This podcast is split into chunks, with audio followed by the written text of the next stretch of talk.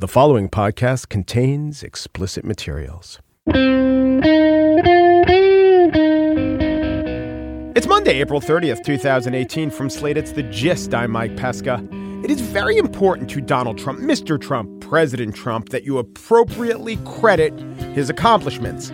This is why Anthony Scaramucci, appearing on reliable sources, and perhaps giving lie to the title of that show, made a very specific claim. You have to remember the president's a television star. He was on uh, NBC for 15 plus years, award winning show. Award winning. Now, which awards? I was wondering. I checked. Zero Emmys. That's pretty famous.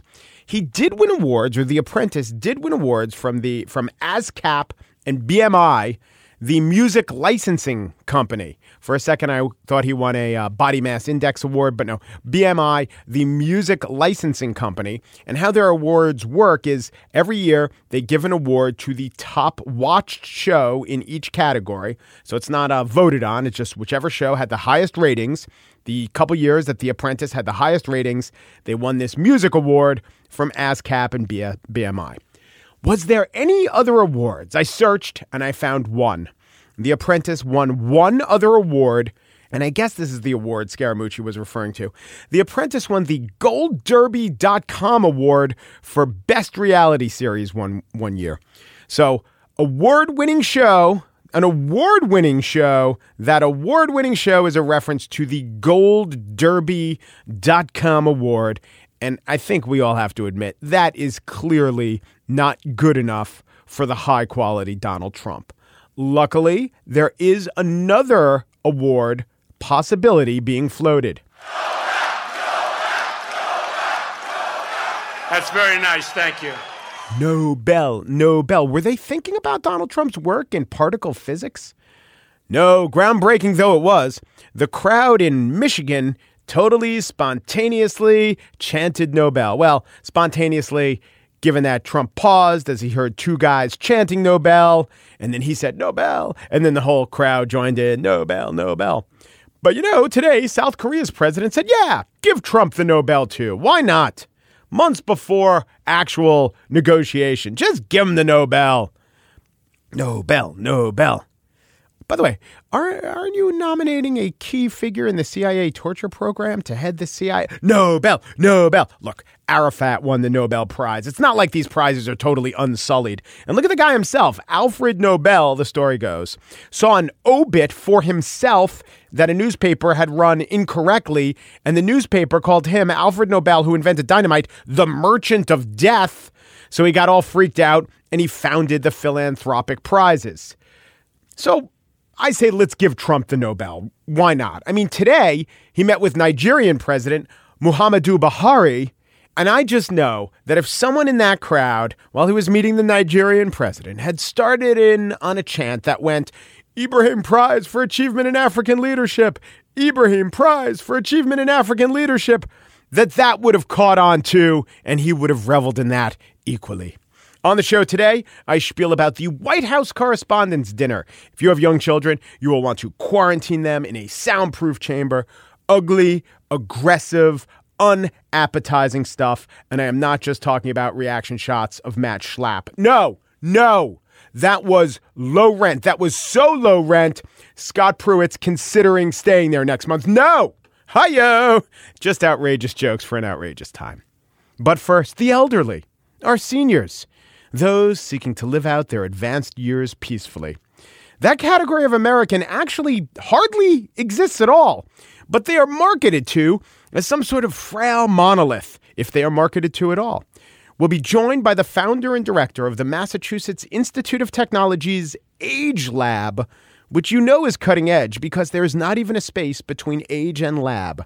Joe Coughlin, space between Joe and Coughlin, joins me next.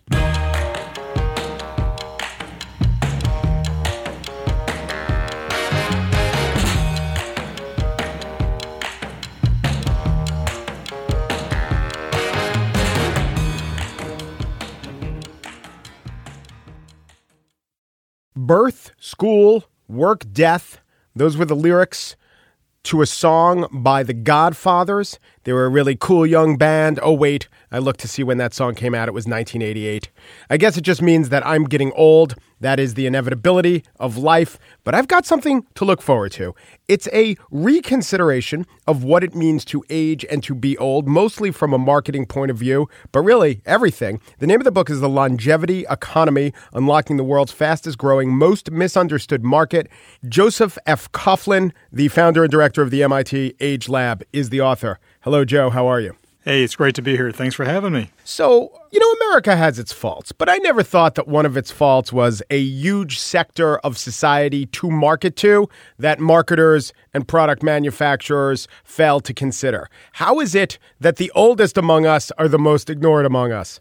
Well, we can. This is just one more thing we can put into the blame the boomers box. If you think about it, they are the people that the our parents warned us about, and they taught business that, frankly, if you can get the 18 to 35 market, allegedly, you'll have them for life. So they said, market youth, youth, youth. Well, now that the boomers are well over 60, guess what? They're now reaping what they've sown. Business is still looking at the young age where there may be some numbers, but there's certainly no money. So that old idea, you know, the the demo they call it in TV, and it changes a little. It starts at 18 and it ends at you know maybe 34, maybe 49, but over that, from what I understand, the idea is you don't need to advertise to them or they're not as valuable to you because their choices are locked. They're not going to be open to a new brand. If they use Tide, they're going to continue using Tide.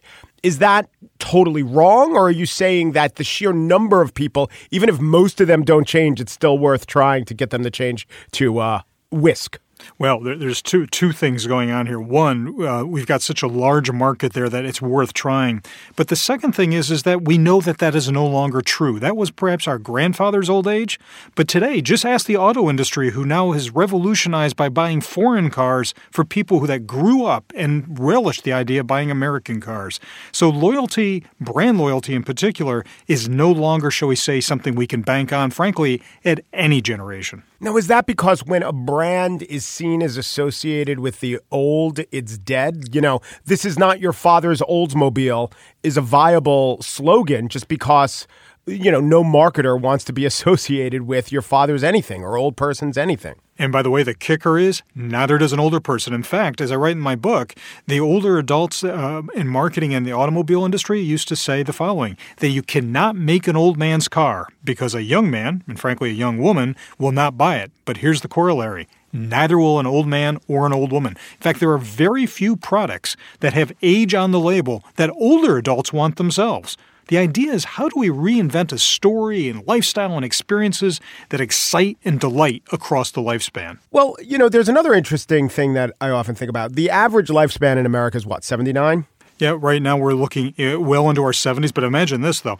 Life expectancy in 1900 was 47. That's right. a whole new spin on life stage midlife crisis. So that's eye opening. But the thing that's even more eye opening is average life expectancy is the average. So it takes into account everyone who died in a war or you know uh, infant mortality. Once you hit 65 or once you hit 60, I mean you probably have the numbers at your fingertips.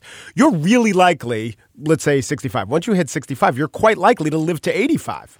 Yeah, very, very much. In fact, on average, again, with the caveats that you put there, we're looking at another seven years of life expectancy after 65 since 1900. And in Japan, we're looking at female life expectancy being 89, where suddenly being 90 is kind of oh hum. It's not worth a note on TV. So this means to people who think about such things, this means, well, our retirement age should be pushed back you know, and we think about this in terms of the government. Should we start paying Social Security at 62? But even for the private citizen, you know, if it was the case you were going to retire at 62 and expect to live 12 years, that's one thing. If you're going to expect to live 90 years, you better work to till you're 70. Is that part of the equation? So, in di- in uh, in addition to writing a new story uh, and and new products and services and experiences for an aging society, or frankly for a 100 year lifespan, we also re- need to renegotiate that contract, social contract around the future of work. And one of the things we are finding is that the number one thing that a lot of people are saying they're going to do in retirement, guess what? Work, even if it's part time. So, when it comes to entitlements and public policy, I'm afraid we're going to have to get a lot more personal for someone like you and I who get paid by writing and talking, frankly, working for decades longer, maybe we ought to consider it. But for those people who truly work for a living, that is lifting bricks, driving trucks, and building buildings, retirement may be a different discussion for them altogether. Yeah, as uh, you know, the old economy where your body breaks down and manual labor was just that.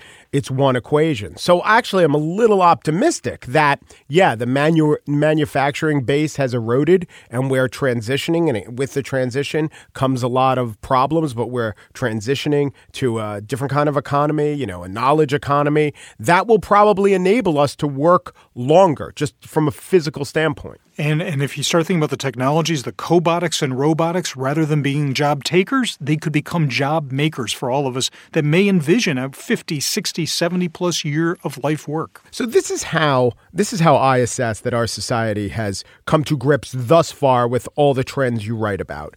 And it's embodied in the idea that 50 is the new 40 or you see these women who are the the uh, real housewives of whatever town dressing and acting like they're 20 years younger. So basically, what we've done is we've redefined age down a little bit. So 60 year olds act like 50 year olds used to act, and 40 year olds sometimes act like children. But is that really progress? I mean, I think that we need a new reckoning for what the new 70 means, and I don't want the answer to be the old 45. No, absolutely. And in fact, I wish we would trash all the the uh, uh, 50 is the new 40 or the new 30, whatever number you want to have. In fact, no, 50 is the new 50. The fact is is that the old guys that taught me how to fish, I remember upstate New York on Lake Ontario that were I thought these old men teaching me how to go fishing out there. I did the math. You know those old men? They were only about 42 years old. So, no, what we're looking at now is better health, better more education, uh, technologies that make us able to do things we could not do in older age. And frankly, the biggest generation gap today expectations. We expect to live longer and we expect to live better.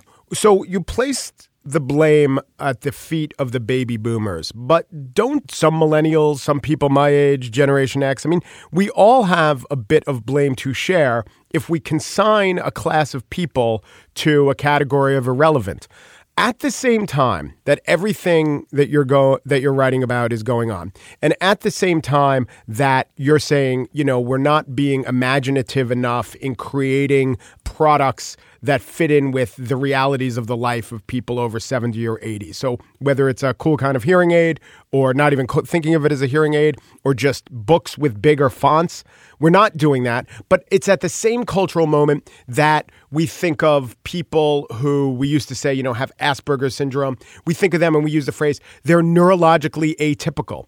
We're making all these accommodations in terms of trans bathrooms, right? We're taking into account that people aren't all the same, except when it comes to this giant cohort of the population where so many of us aren't even challenging ourselves to think differently about them. Yeah, we, we have had well over 100, 150 years just to keep it in a somewhat modern context of really defining old age around a mythology, around a, uh, was one time a medical theory of vital energy, that you were only born with a certain amount of energy, and when you use it up, good or bad ways that you may have used it, particularly bad ways, you have then used up your time. You have become old. The president still believes that, by the way. That's why he doesn't exercise. Well, apparently, apparently I'm not kidding. He, he does. does.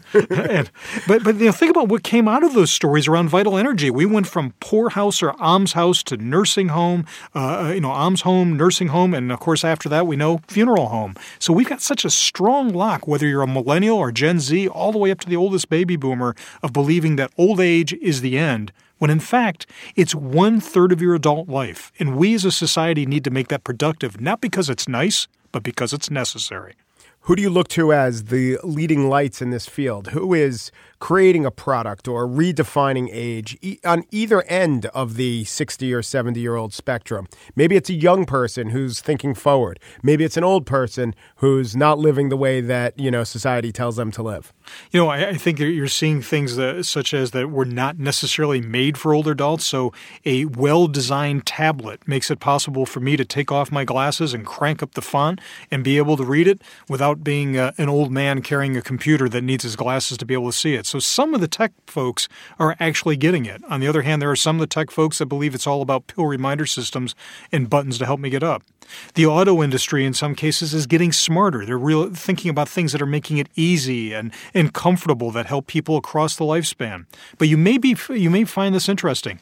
The millennial lifestyle that we are saddling young people with, that we're saying is everything is on demand, that they are uh, sharing rides and having food delivered, things that are often criticized by the aging generation, these folks may actually be introducing a lifestyle that becomes a virtual assisted living for those who are affluent because they can afford it, or for those who may be living alone and therefore need it. So suddenly, what we're finding is that what we have been putting down as baby boomers of what younger people like actually may be the very lifestyle that not only we aspire to, but the lifestyle that we will need to age well and to live longer better. The Longevity Economy Unlocking the World's Fastest Growing, Most Understood Market.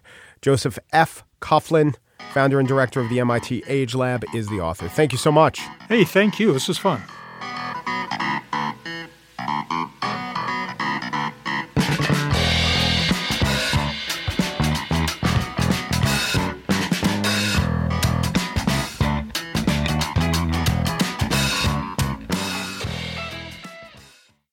And now the spiel. When Stephen Colbert lost the room at the White House Correspondents' Dinner in 2006, I laughed. When Larry Wilmore did it a few years ago, I also laughed. And one of the reasons is they were doing what comics are supposed to do. They were addressing uncomfortable issues with jokes. Of course, I also laughed when Jimmy Kimmel hosted the Oscars the first time around, even though he had fun with Mahershala Ali's name and lifted a little kid up a la the Lion King. Manohla Dargis did not like that. She went further in her review in the Times, saying that the Academy's efforts at inclusion seem hollow, quote, when a straight white male host jokes about no one seeing a movie from a black director about gay men. See, I thought that Jimmy Kimmel was addressing the issue that Moonlight was the least seen Best Picture winner ever. That's the sort of thing that a comedian is supposed to do. This whole thing about comedians doing what they're supposed to do. I, I also laughed, and I'm sure some people would be upset with me for laughing at a lot of the Dave Chappelle jokes about transgendered people. Some of them were offensive, a lot of them were you know, just incorrect, I think, from a uh, factual perspective. But that was his perception. He's a great comedian. I think he was doing what a comedian is supposed to do. And I didn't laugh at all when comedian Daniel Tosh made an infamous rape joke in 2012. And there were those who came to his defense saying, comedians to do comedy, but it wasn't funny. It's an important point. But then Patricia Lockwood wrote a poem called A Rape Joke, and I was I was impressed. There was humor in the poem, but the overall impact uh, went beyond just laughing. But what did Patricia Lockwood do? She did what poets are supposed to do. And all of this brings me to Michelle Wolf. Her routine at the White House Correspondents' Dinner on Saturday was not for the faint of heart. It was controversial and off color. Here's Jonathan Karl talking about it, playing one bit on ABC's This Week. Trump campaign was in contact with Russia when the Hillary campaign wasn't even in contact with Michigan. It's a direct flight. It's so close. That was comedian Michelle Wolf at last night's White House Correspondents' Dinner. One of the few jokes that we can play here this morning. Actually, that's not true. You could play almost all of her set. You could play this. Trump's also an idea guy. He's got loads of ideas. You gotta love him for that. He wants to give teachers guns, and I support that because then they can sell them for things they need, like supplies. You could play this. It's 2018 and I'm a woman, so you cannot shut me up. Unless you have Michael Cohen wire me $130,000. Michael, you can find me on Venmo under my porn star name, Reince Priebus. Reince just gave a thumbs up. Okay. Ah. Reince did give the thumbs up, by the way. Reince was enjoying it. Most of the crowd really liked the entire set. It was actually funny. I thought it was funnier than Samantha Bee's routine last year at this alternative dinner where the point was to take the gloves off. On Saturday, Wolf hit hard at the administration and the jokes landed but I guess they didn't land to all the people in the room. Oh, God, how I hate the people in the room. Chris Christie was in the room, and then he was in the studio next to Jonathan Karl, agreeing about how low Michelle Wolf went. What she did last night to Sarah Sanders, what she did to Kellyanne Conway, what she did to Ivanka Trump, I was struck, and so was my wife, who's sitting next to me, by the fact that this comedian, this female comedian, spent more time beating up on women last night than she did on men. That's not true. That's just not true. We wound up getting more truth from the comedian who ended on Flint doesn't have clean water than the analyst on the nonfiction news show. Turns out Wolf mentioned Trump 48 times, more than she mentioned all the other women combined.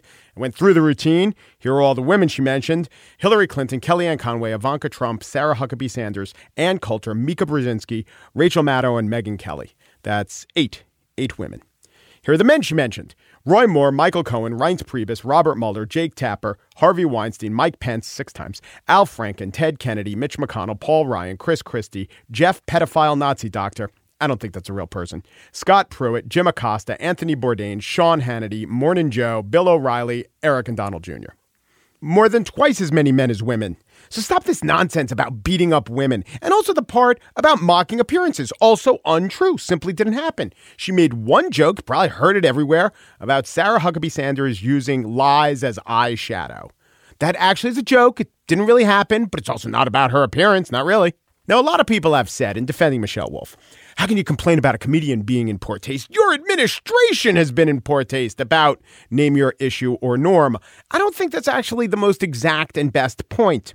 It's better to note the many times the administration has said something horrible or shocking and used the specific excuse, oh, that was a joke about Obama founding ISIS or Sarah Huckabee Sanders. She does it too. Remember this? Was the president joking when he said this, or did he check his remarks out with the International Association of Police Chiefs, or maybe the Attorney General? I believe he was making a joke at the time. So let's think about what's going on. There's this mass umbrage right now being taken because the comedian used jokes about the president's horrible policies. And that umbrage is being expressed by the same people who defend the president's policies with the explanation oh, but he should get a free pass because he was making a joke, and a free pass, therefore, is the proper reaction to jokes. But remember how up top I talked about how comedians do what they do, and that is their job. And I even mentioned Patricia Lockwood, the poet, doing what she does because that's her job. I think almost everyone in this story is actually doing their job, just that sometimes their jobs are kind of sad. Like conservative commentator Matt Schlapp getting all huffy and using the night to make a point about liberals being out of touch and winning elections based on that. That's what Matt Schlapp does. Jonathan Karl there, he didn't fake his umbrage. He was hosting this week on Sunday, but he was right up there on the podium on Saturday, and I was watching him, and he was horrified. He was genuinely horrified. Journalists like him, Andrea Mitchell, Mika Brzezinski, well, maybe not Mika, she did get personally skewered, but a lot of the establishment genuinely don't want their sources to be personally discomfited. It doesn't mean they're complicit or kowtowing. It means they yearn for a different time, a time when there was general comity between journalist and subject, and when no one in the public would look at that relationship and judge harshly. That time is gone. As I consider the correspondents' dinner, it seems like an institution that is, in its own way, as stale as the House or Senate. It seems like an eating club or a golf club that doesn't want to acknowledge realities and doesn't want to let in outside forces. This just isn't how the press relates to the administration or how the administration relates to the press. It just isn't. Fine, you and the press weren't the ones who changed it, but it's changed and it's gone. It's like there are some relationships that children have with their parents, adult children and their and their parents, or within couples, and one side keeps saying, "Why can't it be like it was? It used to be better." And maybe that person's right, and maybe that person isn't. But the thing is, it's changed.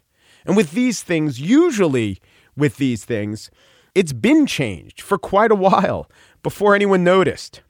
Well, one group who is good at noticing these things is comedians. And the good ones can play with it and can make us squirm a little, but can also make us realize some truths.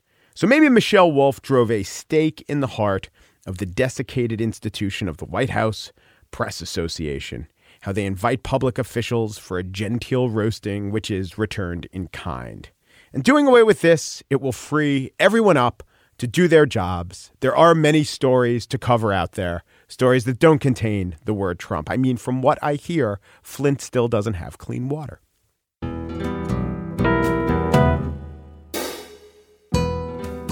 And that's it for today's show. Pierre Bienaimé, Gist producer, isn't a millennial. He's one Gen Xer short of a boomer. Mary Wilson, Gist senior producer, was thinking of changing her title to golden producer. But that smacks a little bit of a Lou Dobbs commercial. Steve Lickteig, executive producer of Slate Podcast, believes it's not the years in your life or even the life in your years, but it's the life in your ears, which is why he recommends you listen to the new podcast, Decoder Ring. And also join Slate Plus. Members get bonus segments, exclusive members only podcasts, and more. Sign up for a free trial today at slate.com slash gist. The gist, predicting right here that the next White House Correspondents' Dinner will be the first to be hosted by Mummenschanz. Umperu Depuru Duperu, and thanks for listening. Mummenschanz. I saw Mummenschanz live. It was a bit in the 70s. You would watch Mummenschanz. They'd be on Merv Griffin. You'd say, Ooh, where can I go watch Mummenschanz? A Swiss mask theater troupe who perform in surreal mask and prop oriented styles. There's nothing not funny about Mummenschanz.